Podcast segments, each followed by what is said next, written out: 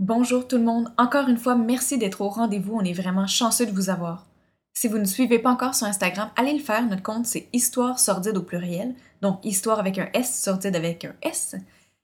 Si vous nous écoutez sur Apple Podcast, allez nous donner une très bonne note, s'il vous plaît, ça va nous aider beaucoup à obtenir plus de visibilité. Maintenant, sans plus tarder, commençons ce troisième épisode. J'ai toujours la chance d'être accompagné par mon ami Eric. Hello! Pour ce nouvel épisode d'Histoire sordide. Aujourd'hui, je vous parle du double meurtre toujours non résolu de Victorien Vallée et Claudette Servant.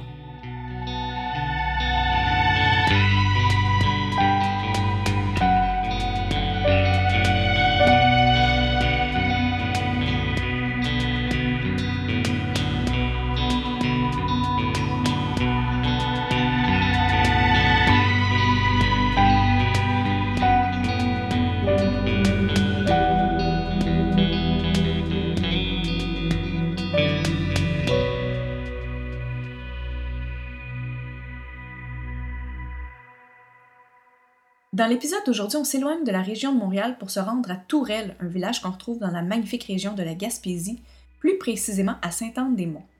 Tourelle, c'est un village digne des plus belles cartes postales, honnêtement. Un petit village de pêcheurs sur le bord de l'eau, c'est de toute beauté selon les photos que j'ai regardées.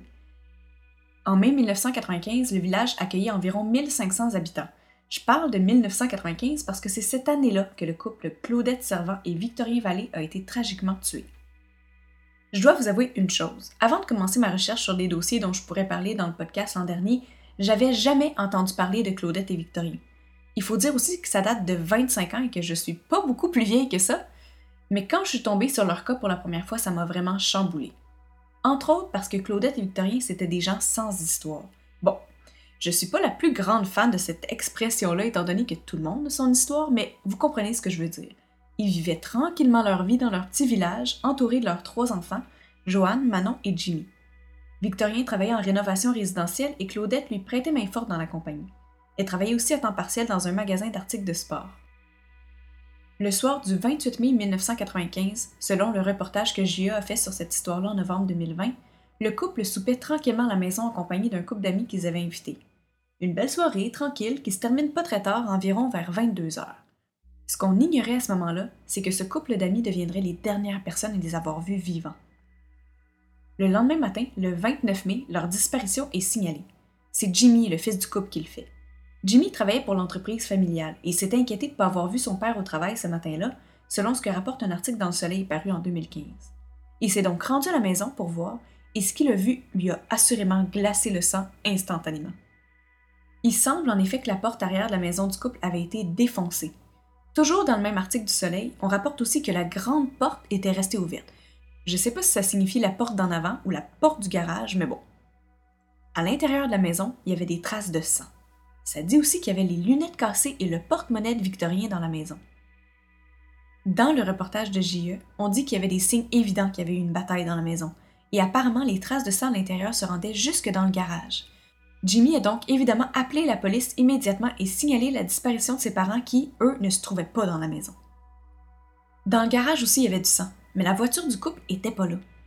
La Sûreté du Québec, qui enquêtait sur le dossier dès le début, a tout de suite demandé l'aide du public pour retrouver Claudette et Victorien, et l'appel a porté fruit, parce que la voiture a été retrouvée le jour même, le 29 mai, à un peu plus de 15 km de leur résidence.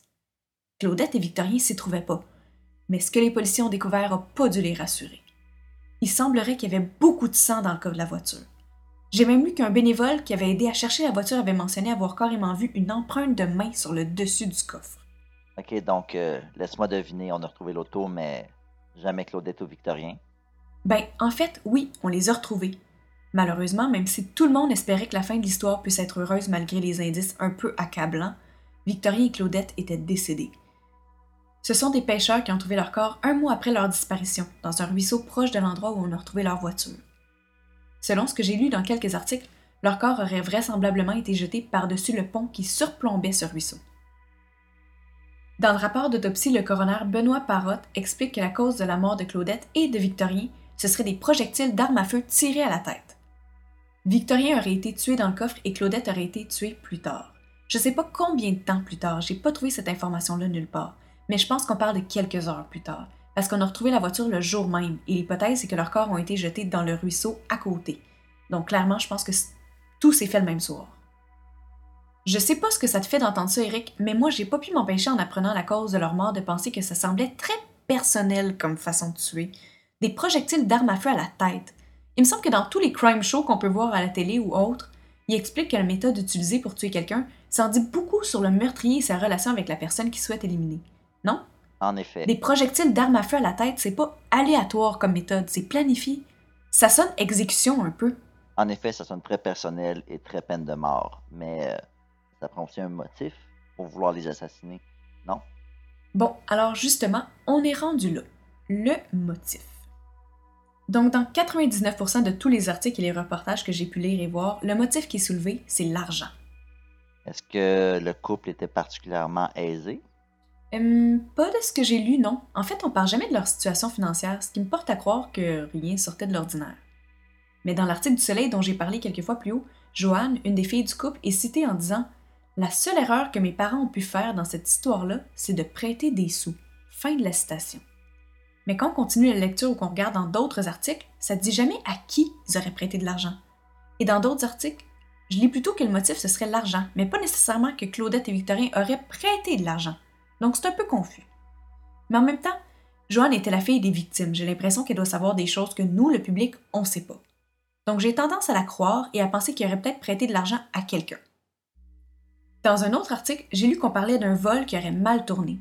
Dans le reportage de JE, on va un peu plus loin en mentionnant précisément que ça aurait été pour le coffre-fort de Victorien.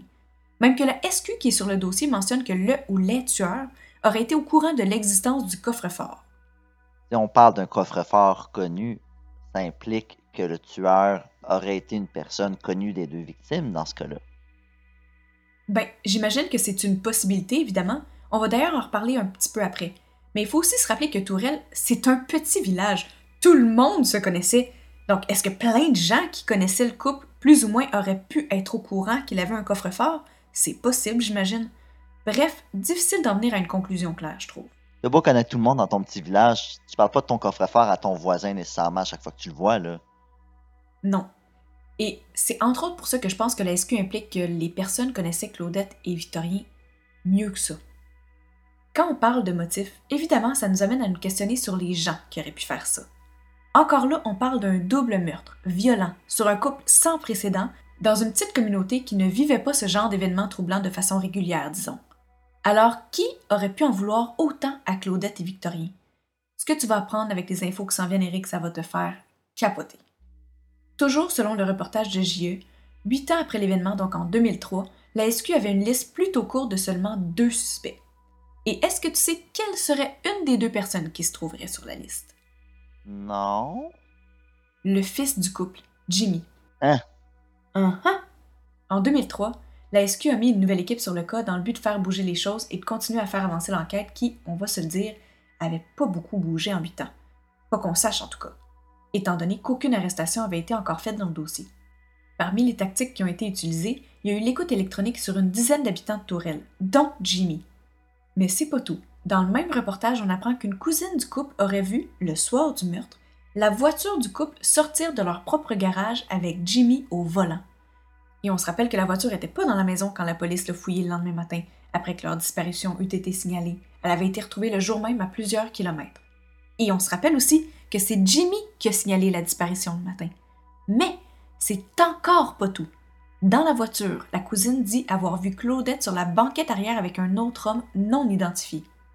Ok, donc dans ce scénario-là, Jimmy agissait pas seul, il y avait un complice? Non, il agissait pas seul. En fait, la SQ pense qu'ils auraient été plusieurs à commettre le crime. Et quand j'y pense, c'est tout à fait logique. Je veux dire, on parle de deux adultes en santé, un qui aurait été tué dans le garage dans son coffre, l'autre qui aurait probablement été forcé de monter dans la voiture et suivre des gens. Je veux dire, même avec une arme à feu, il me semble qu'à une seule personne, il faut être vraiment bien organisé et fort pour être capable de tout faire ça sans que personne voie et entende rien, non? Hmm. En effet. Aussi, juste de sortir les corps, les lancer par-dessus le pont, à moins d'être extrêmement fort, il me semble que ça se fait pas tout seul. Surtout que, si on revient à l'hypothèse que ce serait un vol qui aurait mal tourné, c'est possible que le but n'ait jamais été de tuer Claudette et Victorien.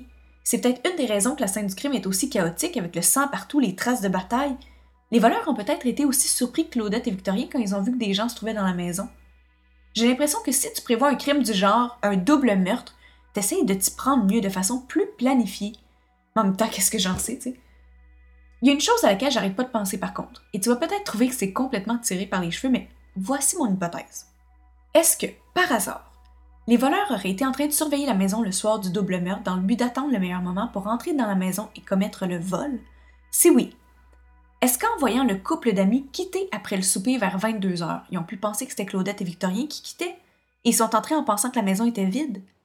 Évidemment, si la personne qui a commis le vol connaissait très bien les parents, cette hypothèse-là fonctionne pas vraiment, parce qu'il aurait probablement reconnu la voiture. Mais tout ça est possible si la personne était moins familière avec la famille. Parce qu'on se rappelle que la voiture du couple se trouvait dans le garage. Donc, de l'extérieur, la personne qui guettait avait vu seulement une voiture. Puis un 28 mai vers 22 heures, il devait faire noir. Alors c'est sûrement possible de confondre un couple pour un autre. Bref, je pouvais pas m'empêcher de penser à ça quand je lisais l'histoire, parce que pour une raison que j'ignore, j'ai le feeling que l'objectif, c'était pas de les tuer. Dans le reportage de JE, il mentionne que plus l'enquête avance, plus la liste de suspects augmente.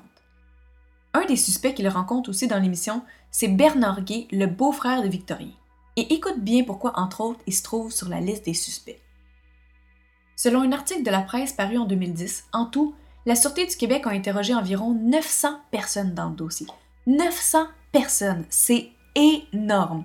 Et on parle d'une communauté de 1500 armes, il ne faut pas l'oublier. Parmi les choses que la police a appris en interrogeant tous ces gens, c'est que Bernard, le beau-frère, allait souvent tirer du revolver dans une carrière de sable dans le coin. Donc la SQ, avec cette info-là, a décidé d'aller fouiller la clairière et de ramener les douilles trouvées sur place. Maintenant, es-tu bien assis? Oui. Eh bien, il semble que les douilles trouvées sur place correspondaient aux douilles trouvées dans le corps des victimes. Non. Uh OK, mais tout ça, c'est pas suffisant pour faire une arrestation? Ben, il semblerait que non. Étant donné que ça, c'était il y a plusieurs années déjà et aujourd'hui, en 2021, on n'a toujours pas procédé à l'arrestation de personne. Mais aussi, quand j'ai appris ça, je me suis dit que ça frappe l'imaginaire. Mais si on regarde les faits plus objectivement, c'est très circonstanciel tout ça. Oui, on a des témoins qui disent avoir vu Bernard dans la clairière. Et oui, il connaissait les victimes. Mais est-ce qu'il y a un dossier criminel? Est-ce que juste lui qui allait tirer dans la clairière? Est-ce qu'on est sûr que les douilles trouvées proviennent de son revolver? Tu comprends? C'est sûr que ça aide la police à s'enligner dans les interrogatoires, d'avoir les douilles trouvées et tout. Mais est-ce que c'est suffisant pour accuser quelqu'un? Bernard Gay a dit que ce revolver-là lui aurait été volé de toute façon, qu'il ne l'avait plus en sa possession. Cependant, ce qui est étrange, c'est qu'il n'aurait jamais déclaré le vol de son arme à la police. Dans le segment du reportage de JE dans lequel on le voit à l'écran, honnêtement, il était très agressif. Il menaçait Félix Séguin, le journaliste responsable du dossier. Il était très arrogant en parlant de la police. C'était très étrange comme interaction. Pour revenir à Jimmy, le fils de Claudette et Victorien, c'est important de dire aussi que ses sœurs sont persuadées qu'il y a quelque chose à voir avec le crime qui a été commis. Pour elles, c'est évident. Et encore à ce jour, elles en sont persuadées. Évidemment, en tant que public, on ne sait pas tout. Mais disent que le fait qu'il ne s'intéressait pas au dossier, qu'il ne voulait pas y participer, qu'il ne parle pas vraiment de ses parents depuis que c'est arrivé, ce sont toutes des indications qui prouvent qu'il a quelque chose à se reprocher. Moi, je pense qu'on ne peut pas juger de la culpabilité de quelqu'un en se basant uniquement sur sa façon de réagir à une tragédie complètement inattendue et tragique comme le meurtre de ses deux parents. Mais évidemment, j'ai pas toute la même information que Joanne et Manon qui, elles, ont vécu ça avec lui. Et on se rappelle que c'est Jimmy qui a appelé la police pour signaler la disparition. Donc, est-ce que dès l'arrivée de la SQ, ils ont pu entendre ou voir des choses qui les ont dérangés? Dans le soleil, j'ai lu quelque chose que je trouvais super intéressant et c'est le seul endroit qui mentionnait ça, mais c'est le frère de Victorien, Normand, qui le dit. Dans l'article, ça dit qu'il est allé visiter son frère l'avant-veille de sa disparition et qu'il avait remarqué qu'il avait pas l'air dans son assiette. Mais comme Victorien lui aurait dit qu'elle allait bien, ben, ça s'est fini là. Bien sûr, en sachant ce qui s'est passé après, Normand n'a pas pu s'empêcher de se demander s'il y avait quelque chose qui le tracassait. Donc, est-ce que Victorien aurait reçu des menaces? J'imagine que rien n'est impossible. Dans le reportage, Jimmy avait l'air d'un homme qui est un peu abattu. C'est l'impression que j'ai eue en tout cas en le voyant à l'écran. Contrairement à Bernard, il n'était pas du tout agressif. Il a pris le temps de parler avec le journaliste. Mais une chose que je voulais souligner, c'est qu'il dit au journaliste que dans le temps, il a passé un test de polygraphe et qu'il l'a réussi. Mais c'est faux! JE nous apprend qu'en fait, le test a été classé non conclusif, ce qui veut dire euh, pas vrai ni faux. Il a dit quelque chose qui m'a marqué aussi. En parlant du meurtrier et de l'enquête qui n'est pas bouclée, il a dit, et je cite, Si les policiers l'ont pas trouvé, qu'est-ce que vous voulez qu'on fasse? J'ai l'impression que moi, je serais plus comme Manon et Joanne. J'aurais de la difficulté à faire mon deuil si j'avais pas toutes les réponses à mes questions. En 2004, il semble que des enquêteurs aient découvert des nouveaux indices, dont une camionnette qui aurait pu servir au crime. Mais comme je disais tantôt, il n'y a toujours pas d'accusation en date d'aujourd'hui. En 2018, l'organisme Meurtre et disparition irrésolue du Québec dont je vous ai déjà parlé a réussi à faire parler du dossier à nouveau en mettant des photos des victimes avec quelques informations importantes sur le crime sur plusieurs camions qui se promenaient dans tout le Québec. Question de redonner un peu de visibilité à ce crime non résolu, en espérant que ça permettrait aux enquêteurs d'avoir de nouvelles informations. En 2017, Joanne Vallée a publié un livre qui s'appelle Ma vie, mon enfer. Elle a dit dans plusieurs entrevues que pour elle, c'est un peu une façon de se guérir de tout ça et d'extérioriser tout le mal que le meurtre de ses parents a pu lui faire pendant toutes ces années. J'avais d'ailleurs envie de lui donner le mot de la fin, avec cette citation-là qui, selon moi, démontre bien toute l'étendue des dégâts qu'une histoire aussi sordide peut avoir sur la famille des victimes pour le restant de leur vie. Elle dit De trouver les assassins, ce serait le plus beau cadeau que je pourrais pas avoir de toute ma vie, parce qu'après ça, ce serait fini.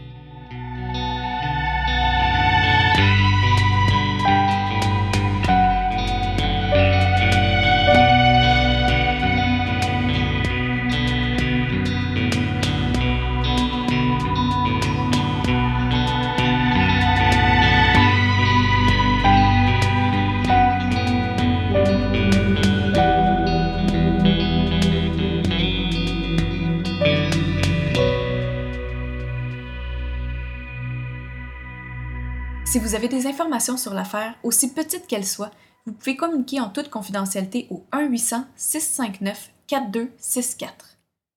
Merci d'avoir été avec nous. On se retrouve bientôt pour un prochain épisode.